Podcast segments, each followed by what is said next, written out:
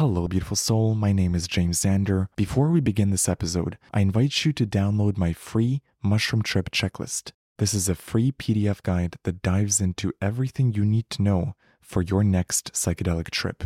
What to do before your trip, during your trip, and after your psychedelic journey. Head over to mushroomchecklist.com to download it for free or use the link in the show notes. And now, enjoy this episode.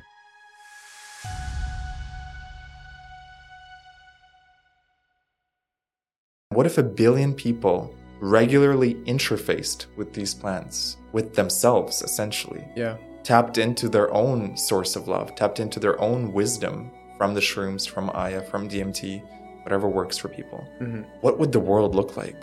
And then the bigger vision that came to me was what if a billion people took mushrooms on the same day, at the same time, worldwide, with the intention of love? What would happen to the Earth's frequency Wow. if a billion people were tuned into this energy? Hello, everyone, and welcome back to the Vitruvian Podcast, a podcast about self mastery. I'm your host, Zach Schenken. Today, I'm joined by James. James is a cosmonaut of human consciousness, self declared shroom wizard, and the host of the James Xander Trip, a podcast focused on consciousness, spirit, and mind through the lens of psychedelics. James is also a new friend and one of my first connections made here on the ground in Bali. So I'm excited for our conversation today. James, welcome to the show, brother. Thank you so much for having me, man. Yeah, I appreciate you taking, of course, the time. But on top of all that, like I said in the the intro, there, you were my first, one of the first people I met Mm. on the ground in Bali, and even before I took my heroic mission across the world, um, we were able to hop on a call ahead of time. Mutual connection of Talon. Shout out Talon if you're listening or watching. Um, he connected us, and then we got on a call, and I found that there was enough like-mindedness and, and open-mindedness as well Mhm. that uh, I was curious to hear uh, more about your world, share it with my audience, um, and just kind of share the space. And then once we had our first few conversations, it was pretty evident that a podcast would do really well. Thank you, man. Uh, yeah, it's an honor to be on your show. I've listened to a few episodes. Um, you're great. Yeah, I appreciate it. Um, so typically the way I open things up is with an open-ended question, but I always like to hear how people found themselves to the world of self-mastery. Um, You can call it self-development, self-actualization, but essentially a raising of consciousness, if you will, like the the light bulb moment, or maybe a gradual turning towards I am both capable and maybe meant for more. Mm. Um, was it a book, a moment, a psychedelic experience? Yeah. Um, how was that transition like? And yeah, open ended. I wish it was a psychedelic experience. that would have been cool. Um, my first intro to personal growth was through a book, and it came about in a really interesting way. Um, I was at a bus stop waiting to go to school, and this random kid from a grade above me, out of the blue, just said, Hey, do you know your thoughts create reality? I have no idea what prompted him to say this. And I think I was 13, 14 Wow. at the time. I was like, no, I have, I have no clue. And he's like, go read Ask and It Is Given by Abraham Hicks. And I went to the library and I got the book. And at the very beginning of the book, there's a foreword by Wayne Dyer. And I think he says something like, this book will change your life. And at that young, impressionable age, you know, I really believed it. I was like, wow. And, and I read this book, um, and it introduced me to law of attraction, the way that our thoughts have power and led me down to probably led me to The Secret later on, James Allen, um, Science of Getting Rich by Wallace Wattles, all these great books and all these great teachers. And it all started with Abraham Hicks and the random guy that I was not friends with. I didn't know him. He just randomly, for some reason, thought to recommend the book. And I think maybe it's, I, I, I was thinking of that of like, is it a divine plan that Mm. there's certain pieces of knowledge that are given to you at the right moment Mm. to accelerate your evolution. That you don't come into life completely a blank slate. Mm. Or if you do, there's people and resources and books that are almost designed like little video game cheat codes to, at the right moment, come into your life and just nudge you a little bit. And then, of course, we have free will, so we can choose to decline the nudge or go into it. Fortunately, I went full into it, and and that was the journey that began there. It's amazing. And you know, I think we've talked about before, and I've certainly mentioned on this podcast, but like coincidence is a word that I think we should all remove from our vocabulary. Like Yeah. it is all happening for a reason. And one of the quotes that I really like from the Kybalion is that the lips of wisdom are sealed except to the ears of understanding. Mm. Similarly, Mm. the master will appear when the student is ready. And so it's it's those moments like for instance that moment for you Yeah. could have only been facilitated if you were ready to receive it, right? That that open-mindedness like as a 13-year-old without a wall of limiting beliefs or some other school competing school of thought. Mhm. Um, and that was, like you said, kind of a catalyst or like a switching point to begin this other, I guess, like leg or fractal of your experience. Um, and yeah, for anyone who's looking for a killer reading list, the books you listed right there are not a bad place to start. Yeah, I think everyone should read James Allen, As a Man Thinketh. It's a very short book. I think it's phenomenal. And um, every person on earth should read it, honestly. In 50 pages, it describes basically how your consciousness creates reality. Yeah, it it is really profound. And I almost find that books like that or books like The Four Agreements that are Mm. just so concise yet so profound, it's almost too concise Mm. where you can get through it in a sitting and you're like, yeah, yeah, yeah I get it. Your, your thoughts create your reality. But like sitting in that truth Yeah. and then embodying it in your life is a completely different experience. And I completely agree. Like, mandatory reading for anyone on this podcast, like you can find the PDF online. It's like a 50 page, essentially an essay. It's totally free. Um, Anyone can read it. Online. Right. And if this is the moment for you that you first are exposed to that kind of concept, um, take it in as much as you are capable or aware of, and then see what kind of fruits begin to appear in your life in those little kind of sprinkled ways, whether it be someone that comes into your life or you pick up on a specific note from a TV show or Mhm. a podcast you're listening to later or a lecture that you're in in university like it's it's the it's sowing the seeds essentially and then the the growth can happen under underneath the underneath the soil um only to reap its fruit later Yeah. And one thing I would tell my younger self is study the books, but also study your life, Mm. especially in areas of manifestation or how thoughts create reality.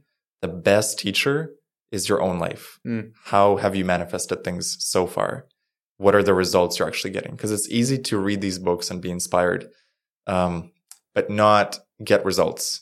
Like there's probably thousands of people who have read Ask and It Is Given or As a Man Thinketh, and they're still thinking or they're still asking and they've not been given.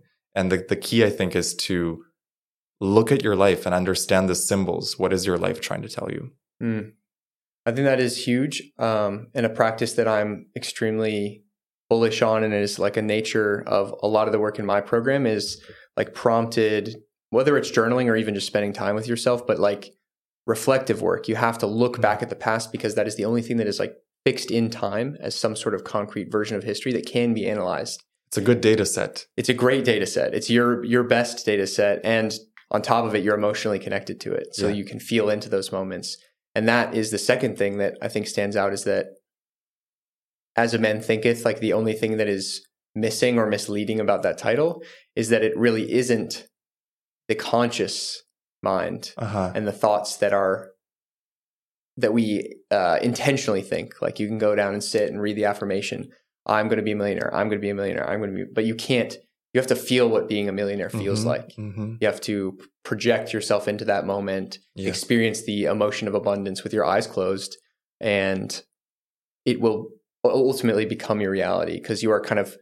I'm reading reality transurfing right now, so the, Oof. the metaphor comes to mind. So good, so good. Very powerful and also extremely dense. So I'm kind of taking it one chapter at a I time. I have not read the whole book. I'm still going through Okay, it. yeah. It's like 700 pages. Yeah, I, It's I had no idea it was going to be more of a textbook than a like reading book. But I had a friend, Spencer, a previous episode of this podcast. We talked about it, and he's like, "Oh, you haven't read it? I'll gift it to you." So thank you, Spencer. And I needed a book long enough for like a month plus journey here. mhm. Um, so I'm glad I picked that one, but definitely like a three or four kilo load in the in the suitcase. Yes, I recommend the Kindle, the Kindle Nice. version. It's an incredible book, and it actually speaks to what you said that you uh, you need to hear How did you say the the lips of wisdom are sealed? The, Uh, the lips of wisdom are sealed except to the ears of understanding. so I picked up Reality Transurfing years ago, and I did find it to be a cool book, but I didn't connect with it as deeply Mm. as when I came back to it now. And now with life experience and seeing how my own manifestations come around, oof, I understand it on such a deeper level. Yeah. And now I'm diving in. I'm like eating it up. It's just so freaking good because I can relate to it and I can understand it. Whereas my younger self, maybe it was too abstract or maybe too dense at the time. Yeah, and I, I even, you know, there's been a number of. It's like obviously a very physically large book. It also has like a very vibrant color. So a lot of people, when I'm reading it, are like, "Oh, what are you reading?" hmm And I kind of just laugh and hand it to them because it's very, first of all, hard to describe, but second of all, so it- unique. it- it's, it's very unique. It has to be kind of taken as a grain of salt. And they're like, "Oh, do you recommend it?" And I, it's more of like, "Where are you at in your life?" yeah. before you can arrive to it. Like you can't just cold give that to a 16 year old kid who's never read any of the content we're kind of relatively speaking about. In my opinion, it, it would just be kind of overwhelming.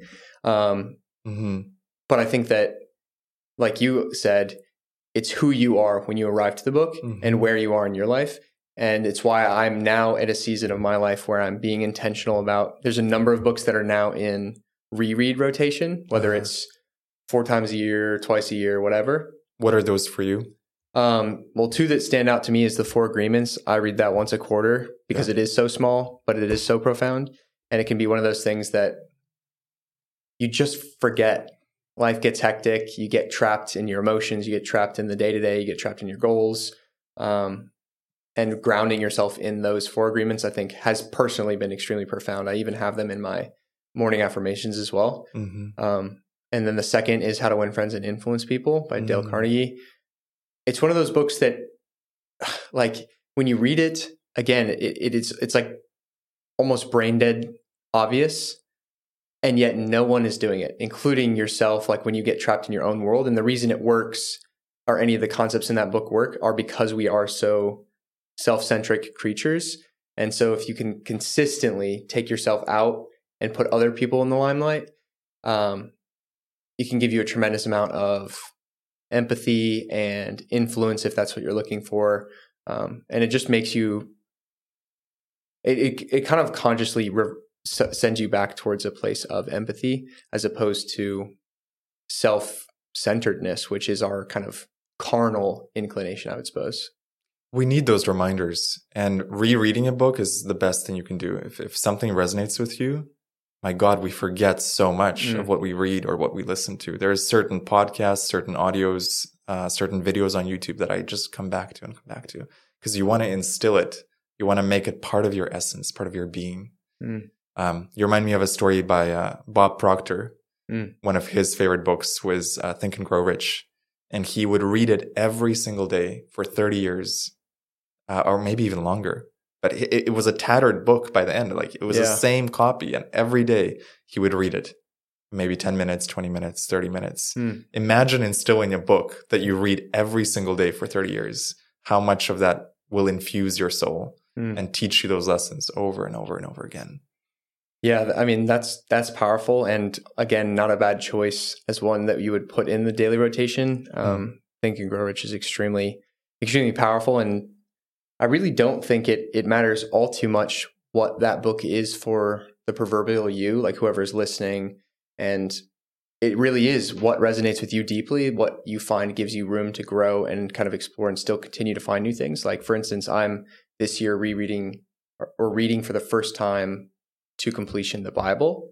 Even though I was raised Christian um, and I read plenty of the Bible through school because I was raised in Christian education, so it was like you have to memorize this chapter, memorize this verse. Do uh, I took a Bible class most of elementary through senior year of high school. Um, Back then, did it resonate? uh, certain parts definitely, but it's uh, it's kind of what we're talking about. Like the man will never meet the river the same because he's different and the river has Mhm. changed. And the book reading is literally exactly the same. Like I am so so different than I was then, and the book is going to speak to me or stand out to me differently every time I read it. And my inclination for that specifically was that like it seems to be maybe the most significant written written text that we have in modernity, um, or that has survived in modernity. So as someone who likes to read, I felt like I would be I felt like I would be remiss if I if I didn't have that at least one time through. Mhm. Um, and I'm not I'm reading it with the open intention to just see what comes out to me. I'm not looking to become a theologian. I'm not looking to dive back into this Christian faith specifically, but with an open-minded perspective and now having read in many other schools of philosophy and religion and being not tied to the dogma of the religion Mhm. and looking to because my my I was talking about this actually yesterday with a friend. My upbringing, I clung tremendously to my intellect to like ward off my insecurities.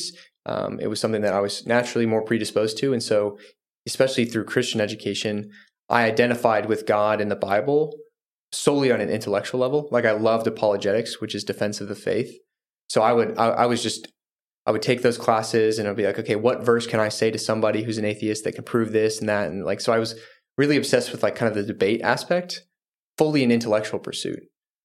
But um, you kind of said something like, there's a difference between reading and knowing in your life for Mhm. manifestation. Mhm. And very, very similarly, I find for me personally, I used to know God. Like I could send you verses and give you the Yeah. X's and O's and tell you all the stats. But now I feel like I have experienced God Wow. and felt it. And it's such, so juxtaposed, you know, Mhm. because apologetics is so unchrist like. Like I can't picture Christ stepping into a debate hall and just like systematically piecing someone up. It's he he for all intents and purposes he was a yogi. He was just the embodiment of love, presence, um, and making people feel seen and heard. Whether it was prostitutes, beggars, lepers, the disaffected, the money changers, um, and I think that even if we just take the metaphorical life of Christ, there is so much to take from that as a way of life. hmm hmm I'm curious. So 13 is the 13 or the- the- 14. 13 or 14 is Yeah. the seeds are sown. So Yeah. that's beginning of high school ish age. Uh, junior ma- high, end of junior high. Yeah. So very, very young, lots of story left between the two. What did it begin to open up for you? And what did that path look like out of high school into university and after? hmm Um, what it opened up for me was a burning curiosity about the nature of reality, Mm. and that has stayed with me for for years and years. Um, to understand, like, what is this reality? Okay, if thoughts create reality, how is that possible? What is? Are we in a simulation? Are we in a field of energy? And I think I always felt like there must be more to reality than meets the eye, and I kept searching for proof. Mm. Um, and I think this is kind of skipping ahead, but where psychedelics were really important for me is that I finally found my proof. Because on Mm. psychedelics, you start seeing energy, you Mm. start seeing frequency. It's like someone dial it turns the dial of your perception to a hundred, and suddenly the sober reality becomes something more, and you you see into the into the matrix. I don't know. You see into the pixels of reality. Mm. You realize, wow, this is something deeper. There's something deeper going on here. Um, but until psychedelics, I'd always wanted like a UFO experience or like an out of body experience, something to tell me that there was more to reality Hmm. than just the tangible. So And that that entire time was it more of a an internal gnosis or intuition that something else is going on here? There can't just be the the physical. I think it was internal. It was also the books were affecting me. You know, Mm. what you read becomes part of you. So I believed the books, and yet there was this little bit of doubt of like, okay, maybe they're just trying to sell me something, um, which some books probably are. Mm. But I still I felt this gnosis inside. I'm like, I think it makes sense what they're saying about thoughts and how the mind creates and how perhaps this is all a projection of your consciousness it all made sense on some deeper level but the psychedelics was where it really really uh, opened up for me in that sense So let's go into that first experience. yeah How did that come about? And yeah, just walk me through that a little bit. it was it was beautiful the first experience was lsd and my friend and I went camping in nature, and he brought two tabs. We had both never done it, but we're both curious to try it. We were so naive, we thought um, we drank a bit of coffee in the morning, and then I freaked out because I was like, "Wait, are we allowed to mix caffeine with acid?" And you are, for the record, but I didn't know, and it was kind of funny. And um, that trip was magical because it shifted my consciousness. So for those 10 to 12 hours that you're in acid, you are still you.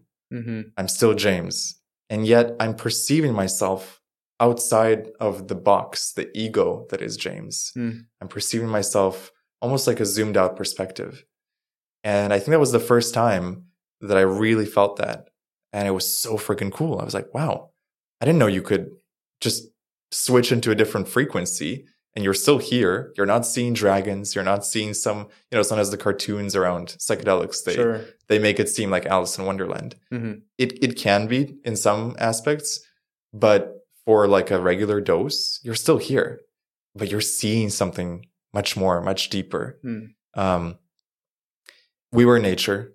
So that was really beneficial because Mm-hmm. that connection with nature, being able to see the rustling of the leaves, the frequency of the trees. Mm. I remember looking at um, a reflection of myself in like a puddle, and I could literally deconstruct my ego and see all the layers of my ego in that puddle. Mm. Of like, wow, I'm wearing so many layers, and that's one of the other benefits of, of psychedelics is they remove that ego part of you, Mm. and the authentic self starts to come out, and then you get out of the trip and you put the layers back on. Sure. But the more often you do it and you go back to that world, you start leaving some layers off and start trusting reality to Mm. be able to be seen, you know, as you. So that experience was the beginning of many things because from acid, I then tried shrooms, then tried DMT. Mm. Um, DMT was a piv- pivotal moment as well. Yeah, Yeah, I love what you said about like the this being around nature and then seeing that connectedness. Mm. Um, it's Dr. Zach Bush. I'm not sure if you're familiar, but he's been on the Joe Rogan podcast amongst others, and he's kind of a pretty important figure, in my opinion, in the kind of holistic medicine space, and has talked about kind of curing cancer without traditional allopathic methods, um, and has been thwarted by big pharma in some of his efforts. So really interesting character, but something he said, um, one of the most kind of profound sound bites that I took from him was like humanity's biggest mistake or crime was thinking that it was somehow separate from nature, Mhm. like it is man and then nature, as if we are not a connected part. Um, and it's cool to hear as someone who is again, I think what's cool about this conversation is I have never taken any of sort of these substances, so I have not that, yet. not yet, certainly. I have not heard the call. Um, but I get to play kind of the innocent child mind um, for those that in the audience are also curious about the space, but also haven't had their first experience. So it's cool to hear that you saw that connectedness and Yeah. not just from a conceptual level, like, yes, we are part of nature, woo, but I am actually part of nature and Mhm. like that, that warmth. And I'm curious in that first uh, LSD experience, was it was it an emotional was there an emotionality to what you were going through? Yeah. Yeah, for sure. There was many moments of of emotion. Um that's the beauty of it too, is it's not just mental. You really Mhm. feel it. There's a funny moment that happened in the trip where um, it had been raining and there was a bunch of slugs on the ground crawling across the floor. And I just crouched down and I looked at this slug and I was staring at it for like 15 minutes, just connecting with this slug. and the thought that was going through my mind was what it's doing is the most important thing in the world to it. Right? Oh, yeah, Like, yeah, yeah. It is the most, it's doing the most important thing it can possibly do in its little life. Mm. And having that, like a true empathy and a true connection. Like, this is not just uh, an insect, this is like another conscious being living out its purpose. And it was like unbelievable. You know, when I describe it, I'm describing it mentally because it happened years ago. Right. But in that moment of like Okay. truly connecting with a slug, right. like imagine that. Yeah. Um, it changes you. Definitely. I mean, it's I like that it is sort of a playful example. Um, Yeah. and I'm I, to play devil's advocate. I'm sure it sounds pretty pretty out there to anyone who's like, yeah, okay, buddy. Uh, but I do think that, yeah, it is like all of reality is fractal in nature, meaning like a singular part is a is a version of the larger whole. Um, and yeah, like that that's very emblematic of even our own lives, where life, capital L, maybe, is happening constantly, Mhm. but our life is our entire world Yeah. and then when you're walking down the street, every single one of those other people that you see, like they're wrapped up in an in, insanely complex reality that is just them. Um, And completely different from yours. right. This is so fascinating. We think we live in a shared reality, but really we live in our mind. So there's 8 billion different minds, 8 billion different softwares running in the brain, completely seeing reality differently, agreeing on some things, but mostly having a completely unique experience. Yeah, I'm interested on your take on that with even what we're talking about as like reality is only experienced in our mind and perception and Mm. potentially is a projection of our individual consciousness. Do you think that there, in a very real metaphysical sense, is other people?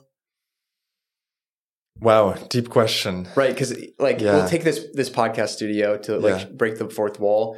You are the only person that exists for me right now. For all Mhm. intents and purposes, the boundary conditions are this room hmm and you and me. Um, so you are some sort of mirror for me, and my mind is perceiving everything. What's behind me isn't there unless I look at it, Yeah. and I'm looking right at you. So, do you think that there are other people actually? And that's pretty out there. I know this got metaphysical pretty quick. I love this. Um, my friend Steve likes to ask, How many consciousnesses can you perceive? Mm. And the answer is always one. You can only Mm. perceive your own consciousness. So that kind of that's interesting. Why are we not able to perceive other people's consciousness? We can see them, we can talk Mm. to them, but we have no proof that they're actually a separate consciousness. So the way I like to see it is it's not that other people don't exist, but I guess zooming out, I think it's all one mind, one consciousness Yeah. that is split up into all these different characters and avatars. And then somehow you're only able to perceive your own, it's like you're living in your own hologram. And everything that is happening to you is a reflection of your mind. And yet other people, I think they, they do exist, but they're, they're also in their own hologram. And you Mhm. can only intersect if your frequencies match. It's like you Mm. came to Bali, completely different world Yeah, completely different frequency. One could say that until you came here, it didn't. Exist. Bali didn't exist for you. Yep. All the people you've met here were not part of your consciousness. You did not perceive them. Hmm. So, very deep question. I don't know if I'm No, even no. qualified to answer that. Well, neither. I'll say that flat out. Neither of us are qualified, but I don't know that there's any organization that can give that certification. yeah. And I think you handled it really well. Because I too believe in the collective consciousness idea, um, and that whether you call it God, source, infinite intelligence, whatever the term is, but it is you know we are spiritual beings having a physical experience, Mhm. and that limited what you're describing is like the limited field of consciousness perception Mhm. me or you or anyone. It's it's limited through the physical vehicle. And i was having this conversation same dude that i referred to earlier. He uh we were talking about truth. Like can you ever in this life access or grasp onto capital t truth? So like pure consciousness and i read something that i like that i'm gonna i told him and i'll tell you is i'm gonna keep with me until i find a better phrase for it. But it's from reality transurfing and it is that the truth is always somewhere nearby. Because reality what one thing reality transurfing does well is he constantly reminds you that it's like this is just a technology this is a framework. Yes. but it is not the framework and there's all these other tool technologies out there and you can call them technologies you can call them mental models frameworks whatever Yeah. for parsing through this crazy hard problem Mhm. and it i like that phrase that the truth is always somewhere nearby because it gives you permission to not have to grab on or like dogmatically or religiously tie and say like this is exactly right. hmm Instead, you can say, I hear what you're saying, and it feels a lot similar to what I'm saying. So somewhere between us, the truth is nearby, Yeah. and we can just be okay with that. hmm And in this experience, limited by our physical reality, the meat suit, whatever thing, we can't fully grab it, and we'll never be able to. So it's okay. I'm so glad you brought up reality transurfing because in it he says this is one model of the universe and it's designed to give you results, but it's not, it's a model. It's the finger pointing at the moon. It's not the moon itself, Mm. you know? So I think sometimes going back to law of attraction, people treat law of attraction as this almost like a religion, like Yep. it is a law. It's a model and it seems to get results for a lot of people. But the actual truth, we are only guessing at this, how this reality works. So I always say to people, just look at your results. If a model is giving you results, perfect, keep using it. But never forget that it's a model. Um, and, and psychedelics are the same way. It's another lens to look at reality. And I'm glad you brought up truth because I think part of the reason I'm so attracted to psychedelics is I feel like they're giving me more truth, Mm. more truth about myself, Yep. more truth about the nature of reality. I keep going deeper into myself and finding more. And it feels like on a deep soul level true. I'm like, okay, this is better than any book because I'm not reading it from a guru. I'm being, I'm channeling it. I'm downloading information from the cosmos or from my subconscious. You can just see it. Same, from, same. Same, same. Yeah. Super conscious, subconscious, you know, who Right. knows? So, um, I think psychedelics are an incredible tool for looking at truth. But then I'm so glad you brought up, you know, the model part of like, just treat everything as a model. Yeah.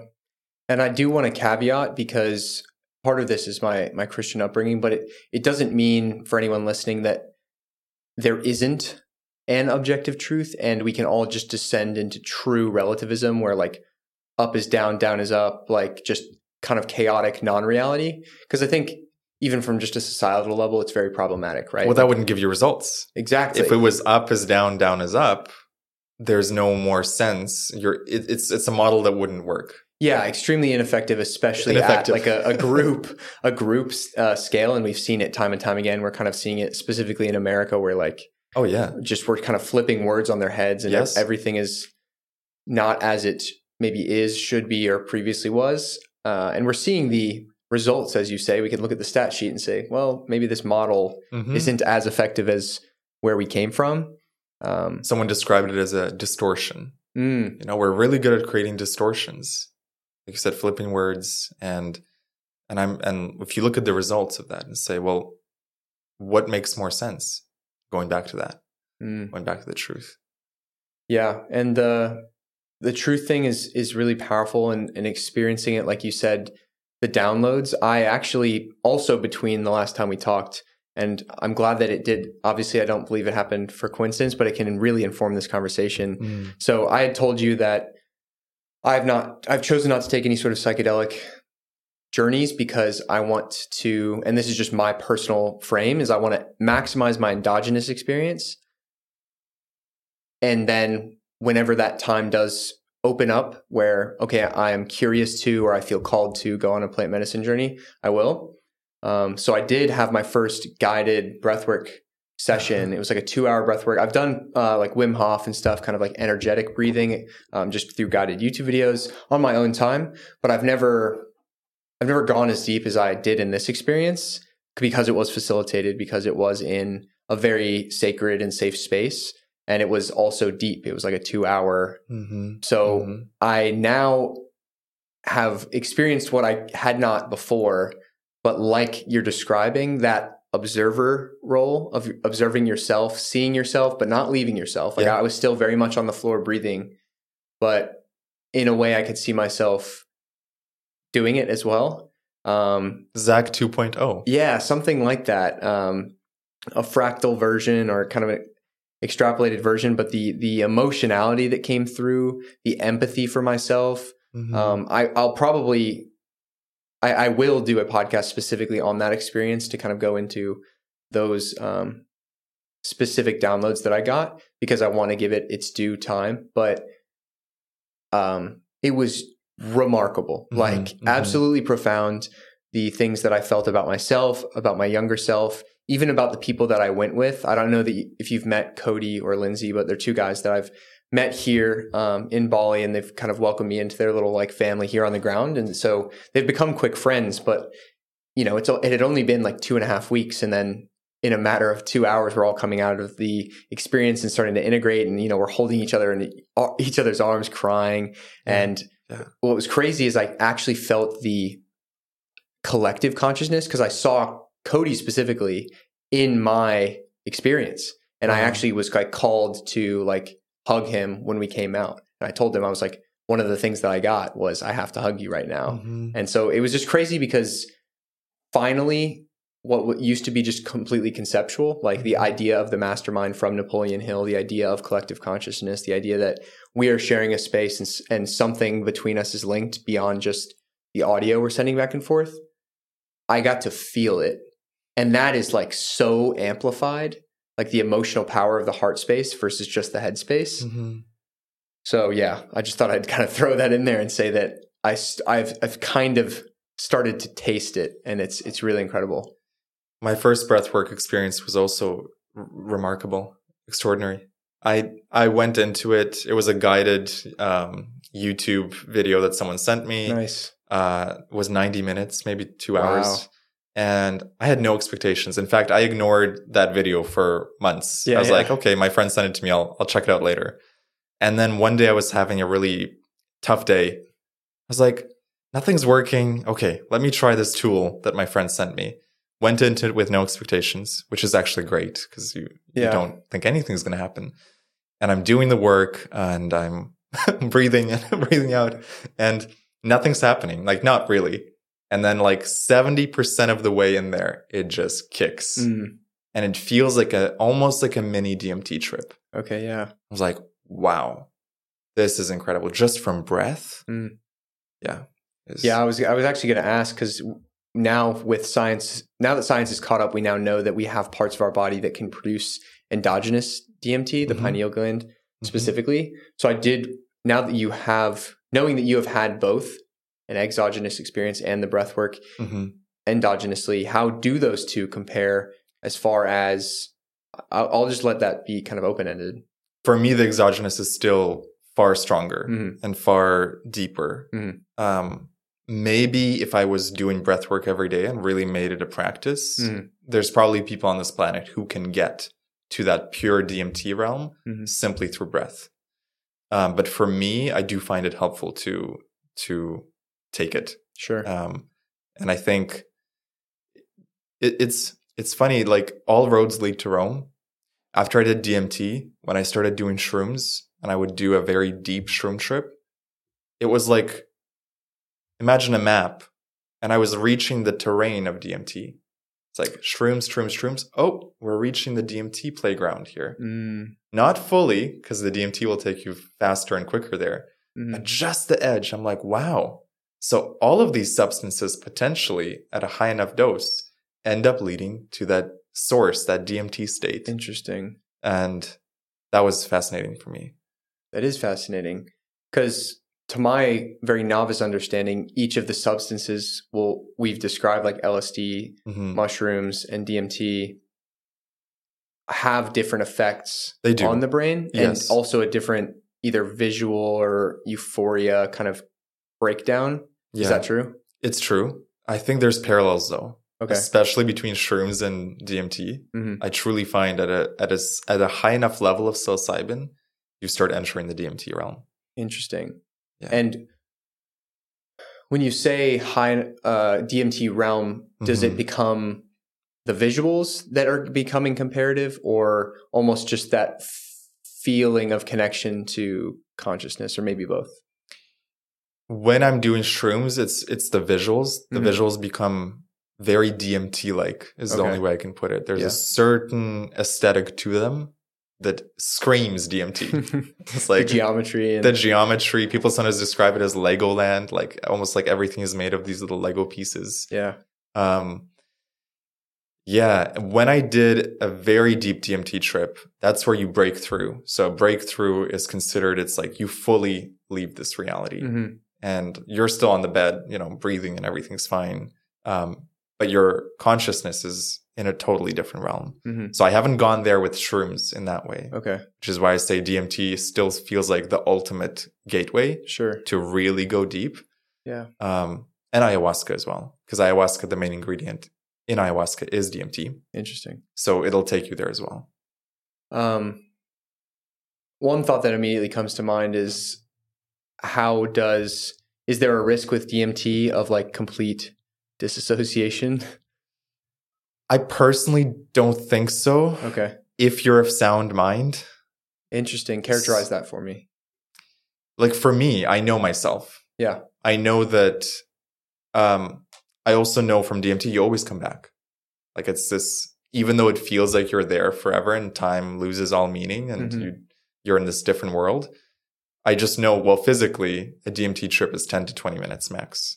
Like the body cannot um Store the stay in that state. It's going to work through the DMT. It's going to chew through it really fast. so you're going to end up back in your body and yourself pretty quick. okay. Um, so I think that just grounds me. I'm like, I know it's, it's going to, same thing happened on shrooms. Once I took a huge, I didn't even, hero dose. hero dose. I was very arrogant, didn't even measure it. I was just feeling like I wanted to do a strong dose.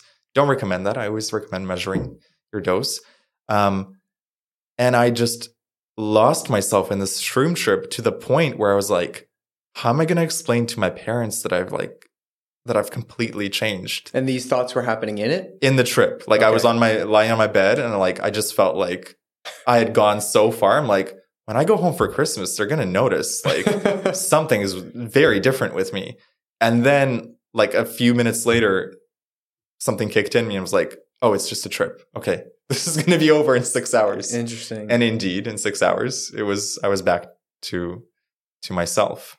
Um, so to answer your question, I think probably there's cases where people have been lost, but for the majority of people, I think it's safe hmm in the right environment with a trip sitter if possible Sure. with the right intention, this is super important. If you go into it with the intention of love, the intention of learning, the intention of I am a student of the universe and I respect this medicine and I'm not here to fuck around or to play around. I'm here to learn.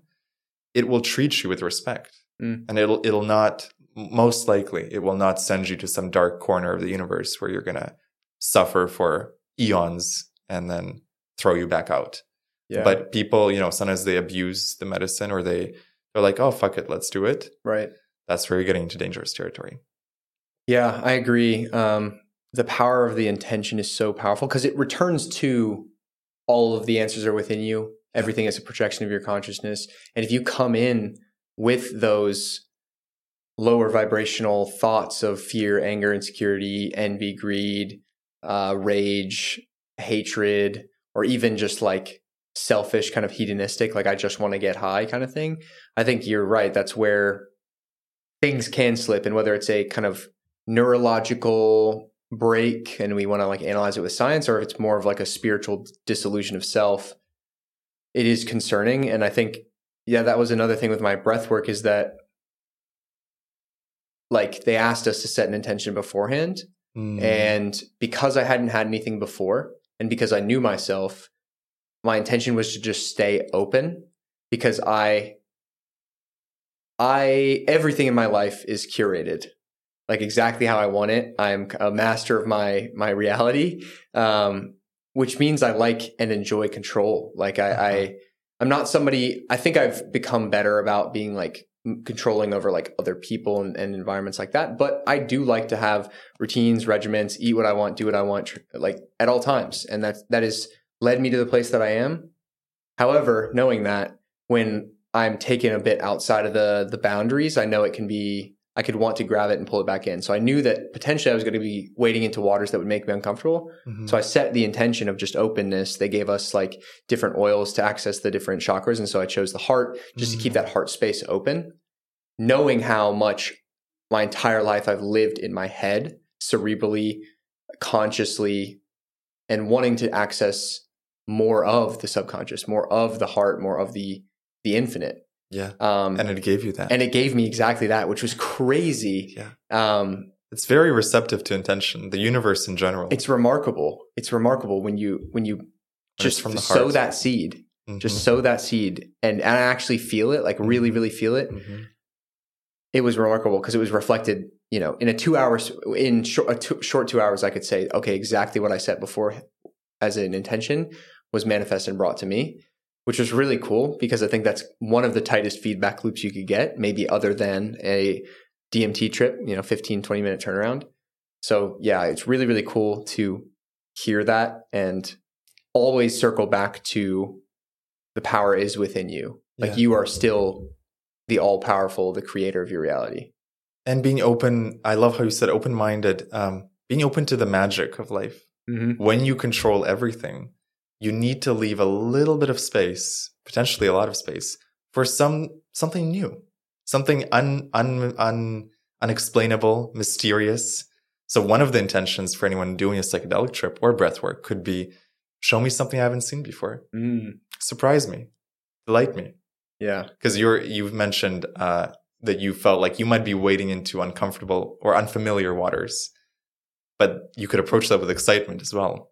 Ooh, I'm going to see. I'm wading new. into the map, the terrain that I've not yet explored. Yeah. Okay, universe, keep me safe and surprise me. Yeah. And going, I guess, very full circle back to the manifestation space, I have actually changed my approach with goal setting because of a different frame where instead of setting and we I want to talk this leads into your your big goal with what you're working on but I do believe in setting kind of extremely audacious goals but I love playing with the idea and I talked about it on a podcast I went on recently the Tyro experience with my friend Nolan. Mhm. he I- I was kind of going into this idea of what if it could happen better than you can imagine? Yes, like setting that goal maybe maybe you're a business person we'll, we'll keep it x's and o's to make it um, clear. You set a goal of $100 million by setting that goal you've created your ceiling and not the floor that you're hoping to rise to but what if you could make 500 million or 5 billion you have no idea how high it could go or surprise you or the connection that you make or a merger and acquisition. And that's just the business vertical. Life at large can be taken by the exact same extent. If you're too explicit with the ideal partner you want for yourself, you know Mhm. exactly what she may look like, height, weight, hair color, eye color, background, interests, hobbies, blah, blah, blah. Like if you're too granular, you'll never meet the person who blows that character completely out of the water Mhm. that you didn't even know could exist. Mhm. She she's more beautiful and more present with you and more attractive and more intriguing uh, and empathetic than you could ever ever imagine. yes. So I I love now with goals setting almost just the direction, but Mhm. letting the universe determine the magnitude. Yeah, I love that. And that's why like authors like Neville Goddard, one of my favorite authors, he talks about feeling is a secret. So just feel, let's say you want a partner, you feel the love, you feel exactly the feeling you want to feel, but you leave the details up to the universe. And it'll probably deliver to you something better than what you could have imagined. Um, but on the flip side, I do see there's there's a lot of people are not specific enough. Yep. And they're very vague. I want money. How much money? Right. What does that mean to you? You know, and so um, I think it's it's helpful to have a target. Yeah. Um, I think it was Bob Proctor who said, "Targets are good for the soul." I always love that quote. Nice. Targets are good because you're combining it this like mental thing with like a spiritual thing. Yeah. But it's like targets are good for the soul. Give them, give the mind something to work towards, Mm. and also you could add to that intention or something better. Yeah. I want a billion dollars Or more. or something even better. Sure. You know? Yeah, Yeah. I like that a lot. And I guess going into goal setting specifically for yourself, Mhm. obviously the experiences that you have had with psychedelics has brought you into a space where you're now sharing more about your personal story, more about others who have had similar experiences. You work in and around the space, as I kind of alluded to in the intro. Uh, you have your own podcast about it. But one of the bigger goals that you have is that you want to hopefully over the lifetime of your business, um, the project itself, bring a billion people to through to through or into the space of psychedelics. So Yes. talk, talk a little bit about how that idea even came to you, Yeah. um, and what do you imagine that looking like? the idea came to me on ayahuasca, the first ever ayahuasca ceremony I had. Um, first half of it, I experienced so much grief, um, partly because of my own like stuff, Sure. but then it also became more worldwide because at the time there was so much division in the world around the state of the world. People had different opinions around, um, you know what, Mm. and and I was like, how did we get here? Like, we're all one big family. We should all be united. And yet there's so much division. And I asked Mother Aya in the ceremony, mentally asked her, what can we do to unite the planet? Books don't work unless you're ready for them. Gurus don't work. Politicians definitely don't work. Um, one leader is not going to magically unite the world. In fact, it'll probably divide the world even Mhm. more. And the answer I got, well, what worked for you? What brought you into deeper unity and alignment with yourself? Oh, plant medicine. So on plant medicine, there is no guru. It's you and you. And so the idea became, what if a billion people, first of all, what if a billion people were educated about psychedelics? Because so much misinformation about how bad they are is Sure. being spread, and that's not true. But then what if a billion people regularly interfaced with these plants, with themselves, essentially? Yeah. Tapped into their own source of love, tapped into their own wisdom from the shrooms, from Aya, from DMT, whatever works for people. Mhm. What would the world look like?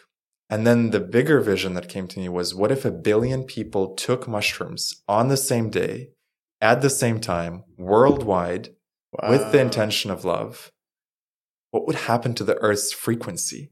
Wow. if a billion people were tuned into this energy and like imagine with breath work what if a billion people all did a breathwork ceremony that was two hours long in the right environment yeah. all around the world roughly around the same time if possible what would happen like i i think something incredible would happen Yeah. I mean, it would, it, it, it almost calls to mind like simulation tearing kind of implications, right? Yeah. Like something we that- would break the simulation Yeah. would it break the simulation? Would it simply like put the earth off of its kilter if we assume it's spherical and spinning through space? yeah Um, yeah, I mean it's extremely profound, and I like when when I found out that that was something that you were working on, I was immediately attracted to it. Not even because I have a particular passion about psychedelics. Obviously, completely have not experienced it myself, but just the the audacity to put it into the universe, and I mean audacity in Mhm. the most complimentary way. Like hmm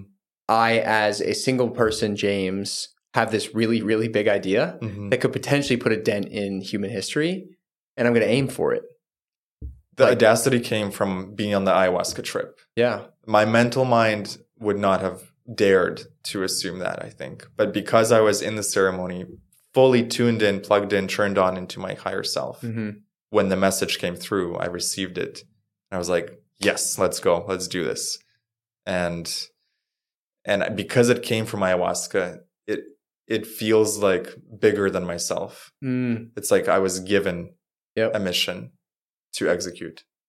yeah. I describe that with like the work that I'm doing, and again, not psychedelic necessarily induced, um, and not even like meditation or or direct moment of download, but I look at what I'm working on now and like the names and the content and the just all of it, and I'm like, you know, I could easily claim because nobody else did the work to make what I'm building with the Vitruvian, but I f- I would feel extremely arrogant to claim it as my own. You know, Mhm. I feel like I was given this platform, given this idea, given the tools, given the assets. hmm It would be to, to spit in the face of God or whoever gave me all these kind of tools to not try to exercise it to the maximum capacity. And what's amazing is it's predominantly others focused. hmm So it gives me a tremendous sense of fulfillment. And I know that I'm doing good. Obviously, the closer of this podcast for those that listen, and, and as you can see here in the room, like tattooed on my wrist is memento mori. Like, remember that you will die. Remember that you are mortal. Remember that your time is not infinite, nor is it even guaranteed. So I always try to return to the place like, if today was my last day, mm if I lay my head down and don't wake up, am I happy with how today went? And then life up until that point. And once I stepped into this slipstream of reality, this version mm-hmm. of myself, that answer immediately was yes. It was yes day after day after day after day. And it doesn't mean every day is perfect. It doesn't mean that I'm a perfect person. I still ha- deal with greed, envy, lust, and, you know, malice towards others, all these things.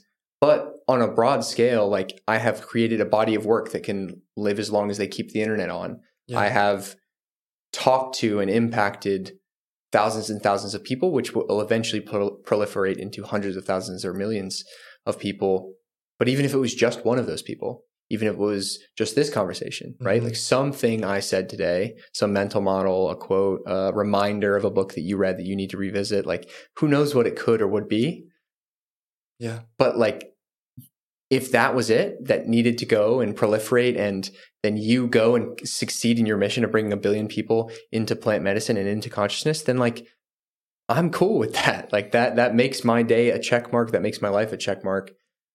And it's why I'm so passionate about helping people find their thing because what I'm describing, like being on my mission, is like a drug. I wake mm. up like fired up every single day. Like, how is today going to turn out? What can I do today? Who am I going to talk to? How many more people can I connect with, et cetera, et cetera? And like, I'm not that special. I just happened to stumble into mine, relatively speaking, at a young age.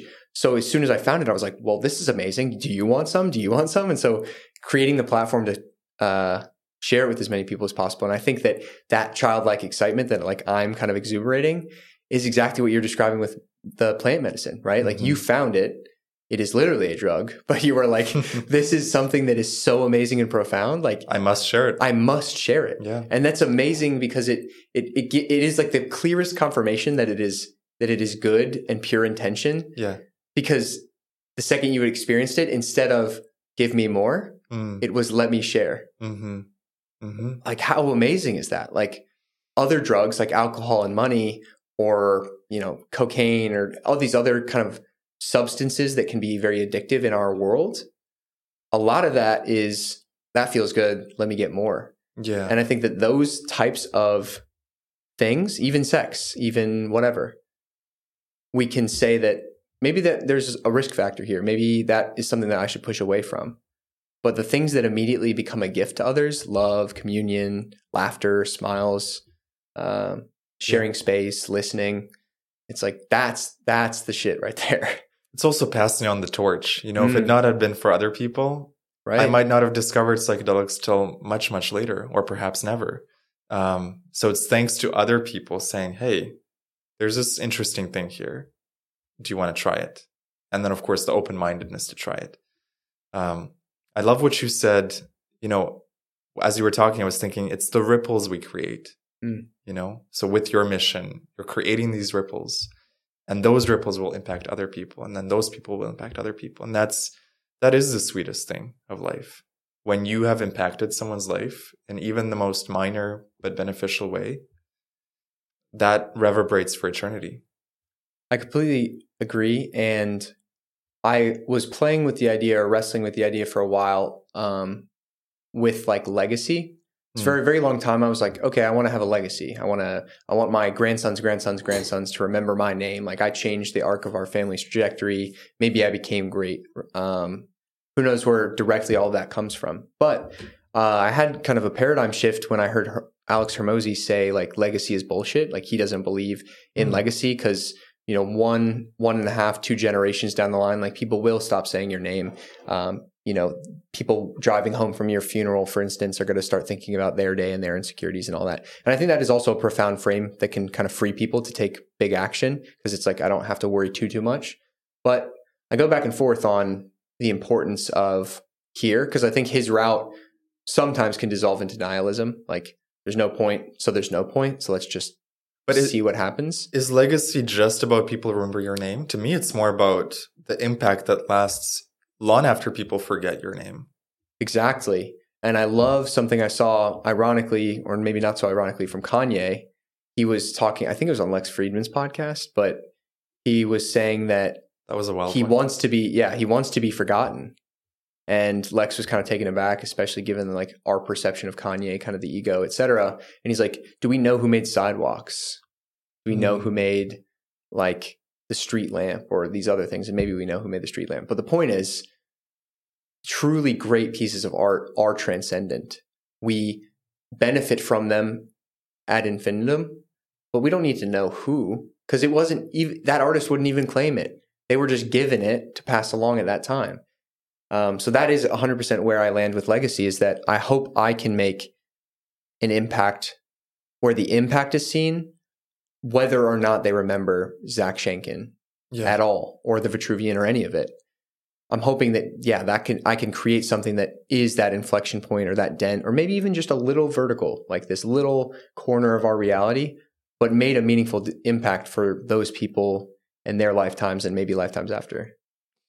It's uh, it's also not about the numbers, right? It's even though we both love to set big goals, it's about the human to human level. Mm. So if you can impact one person, you've done you've done God's work. Mm, You know, if you can impact a family member, if you can impact a friend, if you can help a friend in times of need, if you can give someone a smile on the street, you have no idea how that could affect their day.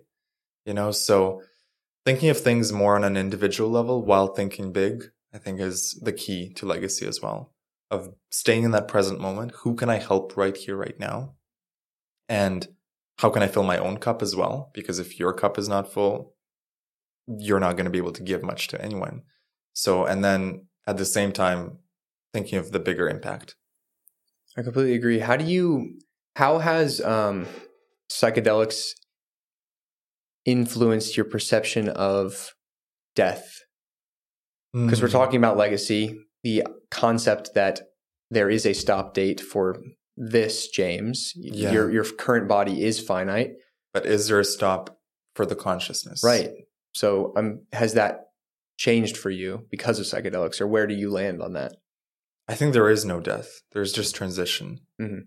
The the awareness that is you, not necessarily Zach, the avatar, the human avatar, but the awareness that is perceiving Zach, the human avatar, is infinite. Mhm. And I feel like if people truly meditate on that, they will feel the truth of that.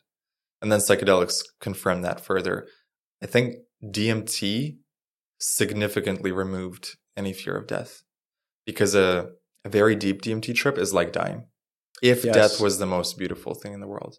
Because think about it, you're leaving your body Yep. and you're in this other world, but you retain consciousness and then you lose fear of being out of the body. You realize when we die, probably that's exactly what happens an extended DMT trip. Well, yeah. What's really fascinating is they've studied recently dead brains, Uh-huh. and they find that there's a massive spike of endogenous DMT.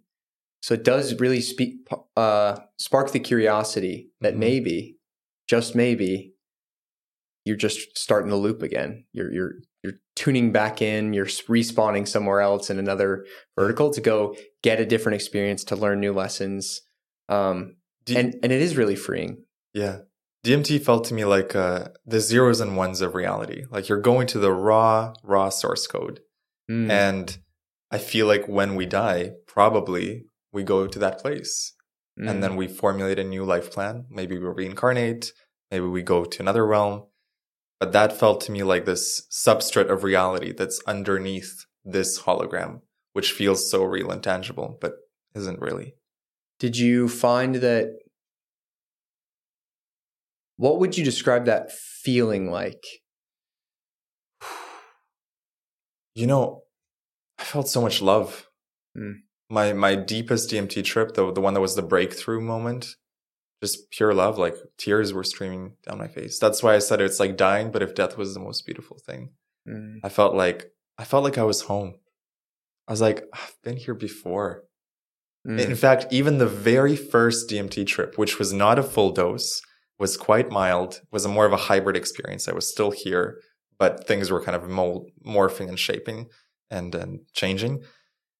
That very first moment, I was like, oh, I've totally done this before. Had never done DMT before ever. But the first experience had a complete deja vu Wow. almost like you know how Vadim Zeland in reality transurfing describes all these timelines and parallel uh, timelines and Mhm. lifelines. It's like, oh, we've we've been at exactly this moment multiple times in our character's story. wow. This is the moment where I tried DMT, and it's happened before in multiple lifetimes, and it just felt so like, oh, this is not this is home.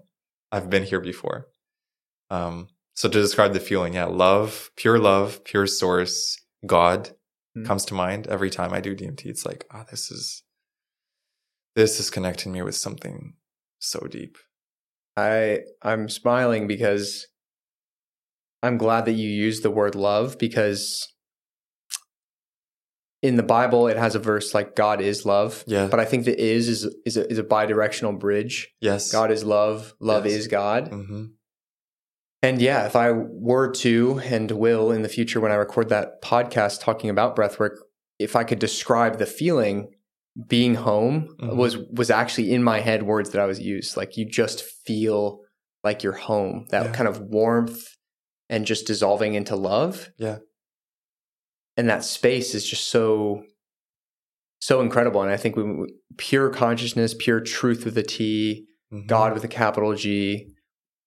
That it is just love energy, which we're getting real, real like Oh, woo it. woo and mushy. But like, I uh, Mushy I hope mushy. that I hope that people have you know I I hope that people have followed us here and and are sitting in this space and and can take it to wherever you are listening to this. I hope someone's tripping on shrooms as they're listening to this. Yeah, I, I don't know what that would be like. Um, or how complicated it would make the the trip and experience.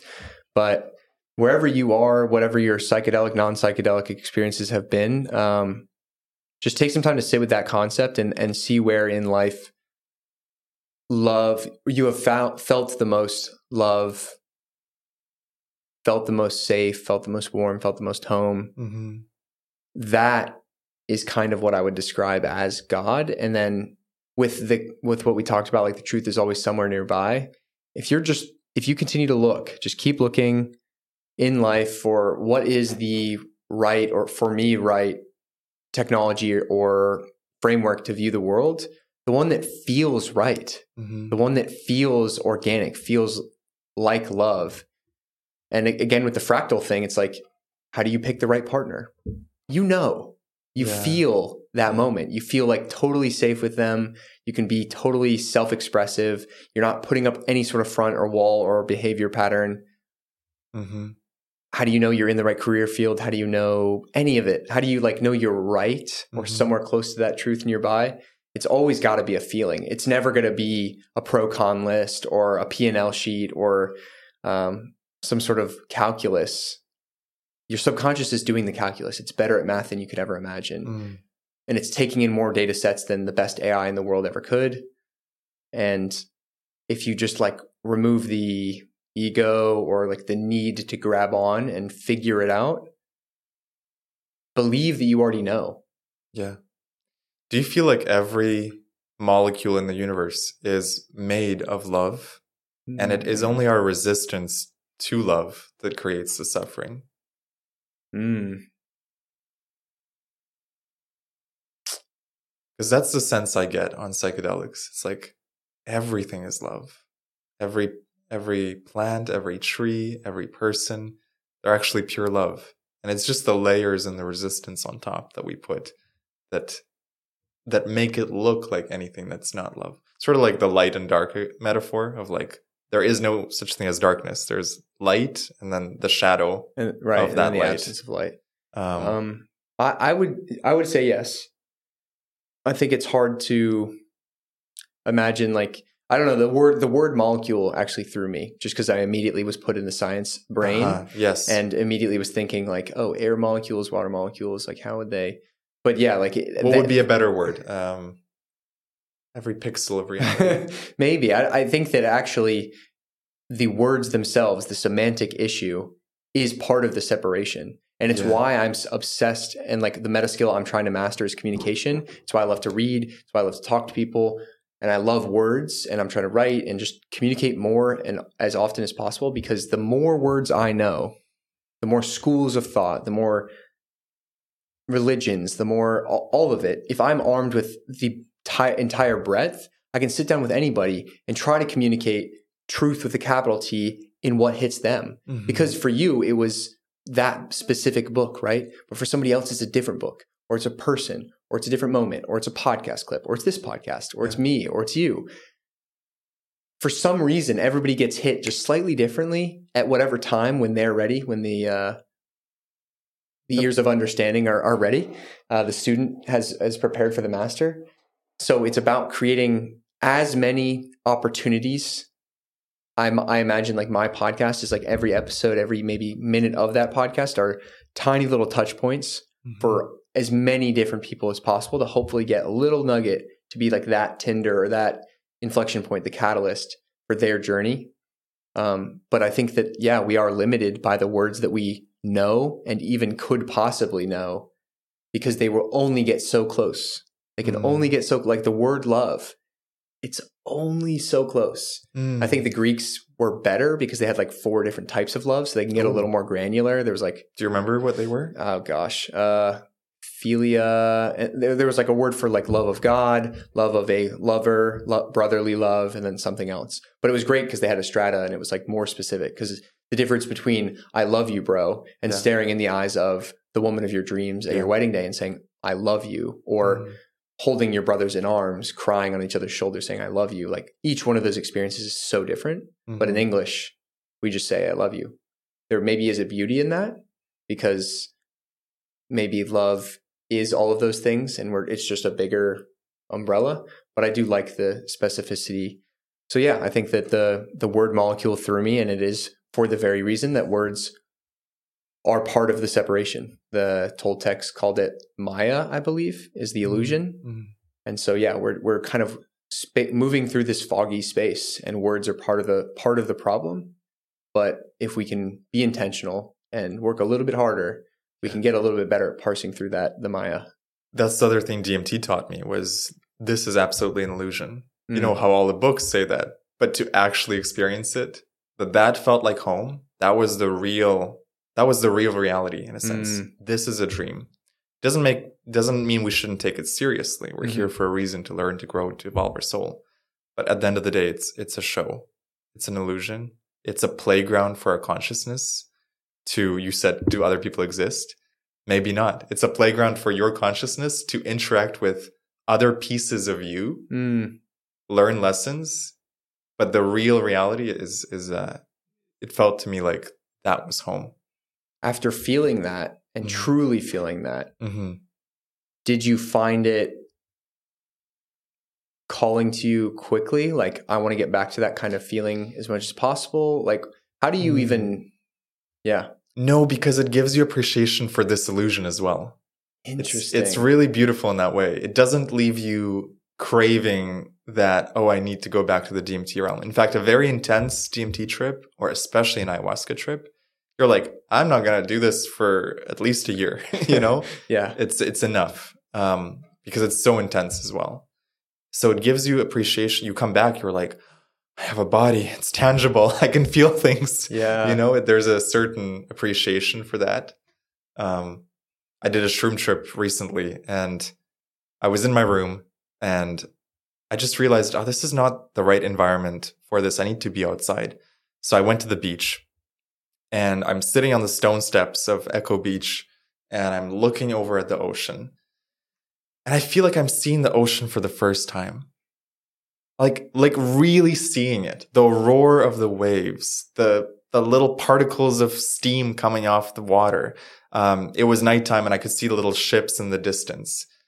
And it was so sharp and i was like looking at these lights on the ships and i was like this is amazing this is like and everyone is around me like people on the left and the right and they're socializing and and i'm just like locked in tuned in and i'm like how is everyone not seeing the beauty and of Mhm. course i understand it's you know Yeah, we yeah.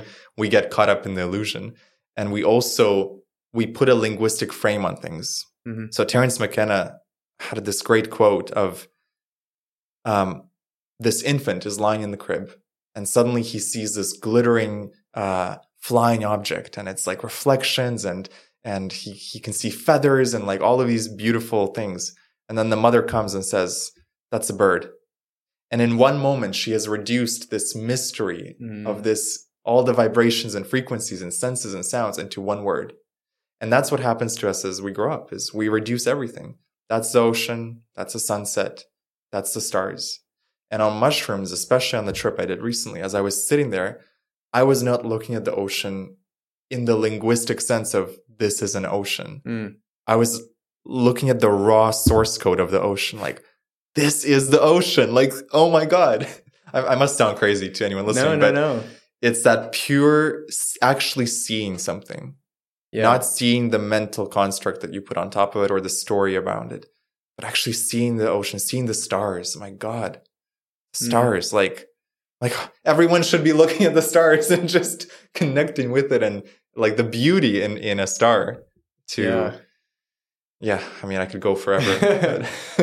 No, I like that a lot, and um, it reminds me a lot of the Four Agreements, the Terence McKenna thing you were talking about, because he talks about yes, From- in the first chapter, right? Yeah, he's just talking about you know it isn't it is up and until the point we start to get told that this is good, this is bad. For instance, I, I have a um, one of the posts that's like on, on my on my Instagram that I wrote a while ago is about the power of words and something I experiment intentionally with myself is it's a very simple example, but it, I find it brings awareness to the issue.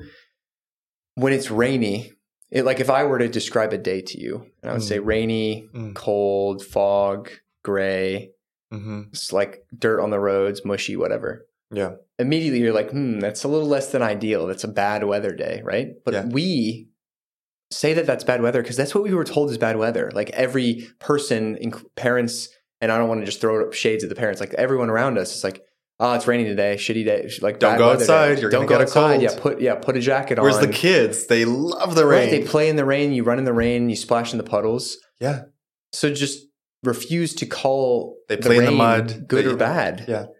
Identify like it. It just is. hmm Some days are sunny. Some days are rainy. They are days.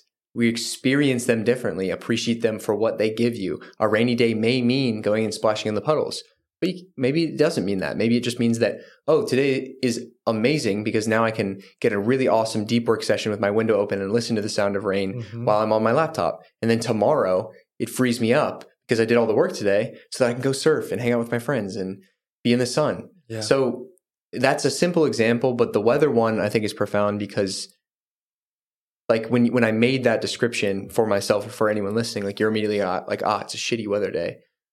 Like bring awareness to that. Bring awareness to the fact that your mind is jumping to to describe it or characterize it or put it in a little box. Um, and I loved also what you said about like seeing the ocean. It makes me think about when you're truly being like empathetically present with a person versus when you're just waiting for your turn to talk.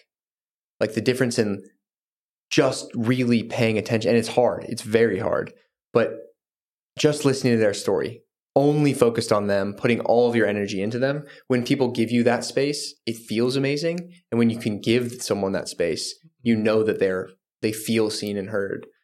Um, It's and I think that- yeah, yeah. your presence. What you said about rain reminded me of another mushroom trip where um, I went into this trip to learn about abundance. That was my intention. Mm. And in the middle of the trip, it started pouring rain. And the way, like you said, usually you could interpret that in a negative way. But my mushroom intelligence at that moment was like, ah, the rain of abundance. Mm. So many drops of rain. Look at the abundance of water. And then the every time I would have an insight, the lightning would flash in exact synchronicity. Wow. And every time I had like a, a difficult moment, like where I had to forgive someone or forgive myself, the thunder would roar. I was Mm. like, the, the symbolism of the inside world and the outside world. This is why I believe consciousness projects Yep. reality. It was unmistakable to me. There was no separation. Um, but it reminds me of the rain, the, the abundance of the rain, the rain of abundance, the Mm. lightning of inspiration, the forgiveness of thunder. You know, it's like all of these, you can use codes and words in a very beautiful way. Wow. I really like that a lot. Um, and yeah, it, even all of this, like I'm, I'm, I'm starting to kind of take in the whole conversation as it's gone. Um, can be for sure perceived by somebody as pretty out there, pretty far, far fetched, quote unquote, pretty woo woo, pretty whatever. I'll admit to that. but my encouragement to the listening ear, and at this point, if they've made it this far, they're probably already about that action. But I would encourage people to just, even if you don't believe yet or have had those felt experiences of the magical, of the profound, of the infinite, it is a very useful, if not just a more enjoyable frame to go through life thinking that there might be something going on, thinking that there's a little spark of magic, thinking that when I see certain numbers on a clock, it's just a wink, Mm. or you know, you get a certain parking spot or a room number, or uh, everybody seems to turn and look at you when you're going around, and you're the main character. Like adopting these kind of frames, even if it's non-magical at its inception, just makes your life more enjoyable to go through, as opposed to thinking that we are in strictly in a physical box confined by our bodies, Mhm. live, breathe, eat, shit, die, and then and that's it. Like it's far less romantic. I think that's a lie that's been sold to us. Far easier to convince people to work for 60 years for a paycheck if Mm. they think it's all just physical and survival is the only thing that they need to do. Um, if they knew they were infinite, they were God, they were pure energy and love, they're less easy to convince to go against their gut, to go against their intuition, to abandon their dreams, you know? So I think that's where psychedelics can come in and and rather than hearing it from an authority, you hear it from yourself. You tap Mm. into your intuition. Breathwork is another amazing tool. Um, you tap into your heart, and suddenly you're less you're less likely to follow authority. Interesting. Well, this has been an excellent conversation, and I think we could go on ad infinitum, but I want to circle towards the closer questions. They will be somewhat related to this conversation, certainly some more than others, but I'm curious. The first of the three is if you could go back to a younger version of yourself and tell him one thing, what would that be? Move to Bali. Move to Bali. First one that comes to mind. Expand on that.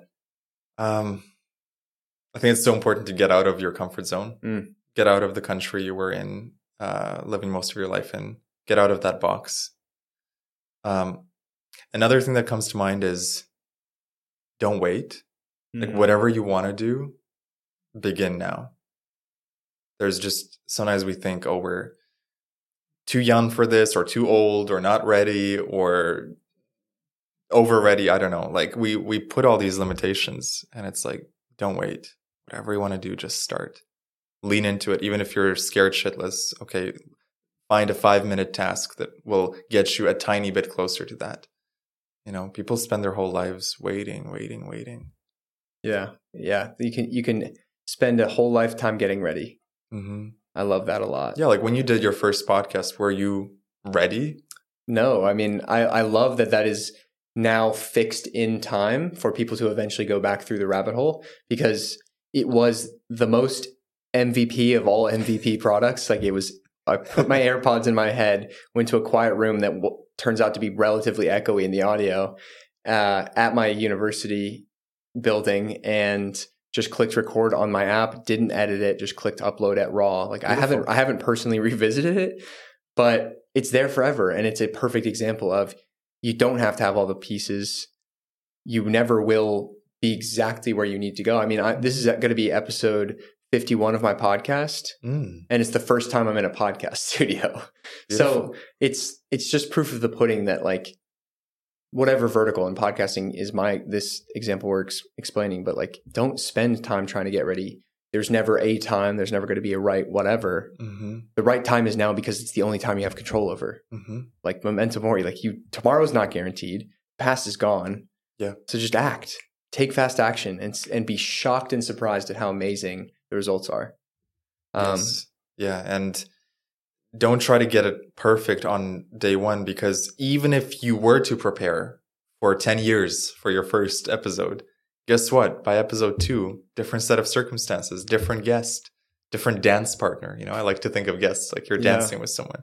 So you're never, you're always going to be put in new challenging situations. So to anyone thinking of starting anything, business, a YouTube channel, a podcast, just go after it. Couldn't agree more. Secondly, as we've discussed a number of them on this podcast, and as you know about me, big quote person. So, what is one quote that's always stuck with you or that you try to live by? Change your thinking and keep it changed. Mm, by Emmett Fox. So people can change their thinking, But to keep it changed is the real challenge. Anyone can change their thinking for a day and feel more gratitude, feel more abundance, tap into the love, um, tap into the lessons you learn from breathwork. Mm-hmm. But to keep those insights, to keep your thinking changed, that's the real, the real deal. I love that. And then finally, what do you believe is your unique gift to give the world?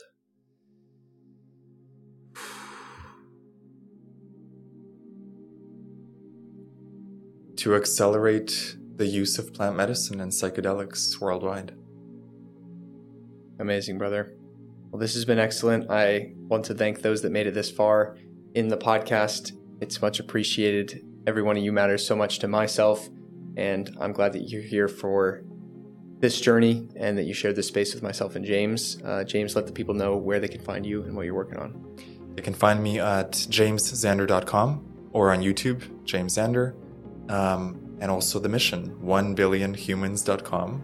If you're into plant medicine or if you're even curious, go to 1billionhumans.com. I have a bunch of resources on how to trip, how to do it safely, how to do it intentionally, and uh, lots of love to anyone listening. This was a beautiful conversation.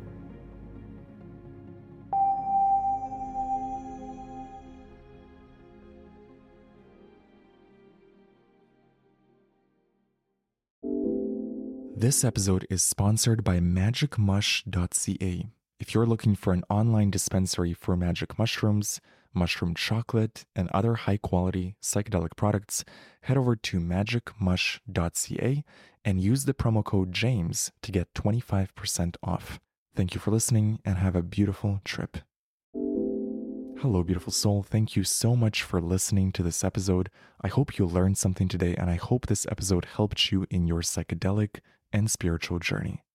If you enjoyed this podcast, you might enjoy my other podcast, The James Xander Trip, where every week I bring a fascinating guest onto the podcast to dive into psychedelics, mindset, and spirituality. Search for The James Xander Trip on YouTube, Spotify, or Apple Podcasts, or visit jamesxandertrip.com. I recommend listening to the first episode, where I dive into ayahuasca with my friend Jacob and his wild experiences on psychedelics. And if you want to stay connected with me, join my free newsletter at jamesxandertrip.com. Thank you for listening, and I'll see you in the next episode. If you enjoyed this episode, you might enjoy my brand new audio course, Unlock God Mode. Unlock God Mode is a four week experience where every day you'll get a 15 minute audio lesson that gives you frameworks, tools, and perspectives to upgrade your relationship with life. In the same way that mushrooms give you insights that help you up level in the video game of life, I designed this course to do the same thing for you. I've compiled every lesson that I learned through psychedelics, through meditation, through my spiritual work, through life. I've put my best tools in this course so that no matter who you are, if you choose to go on this adventure with me, you're going to learn some amazing frameworks. You're going to learn to see life with new eyes. You will improve your relationship with life, and by extension, your life will improve. If you're interested in more details, go to jamesxander.com slash godmode or use the link in the show notes. Use the promo code SHROOMS for a special discount. Thank you so much for listening to the podcast. I deeply appreciate you feel free to reach out to me through my newsletter. Go to jamesxander.com to sign up. I'd love to connect.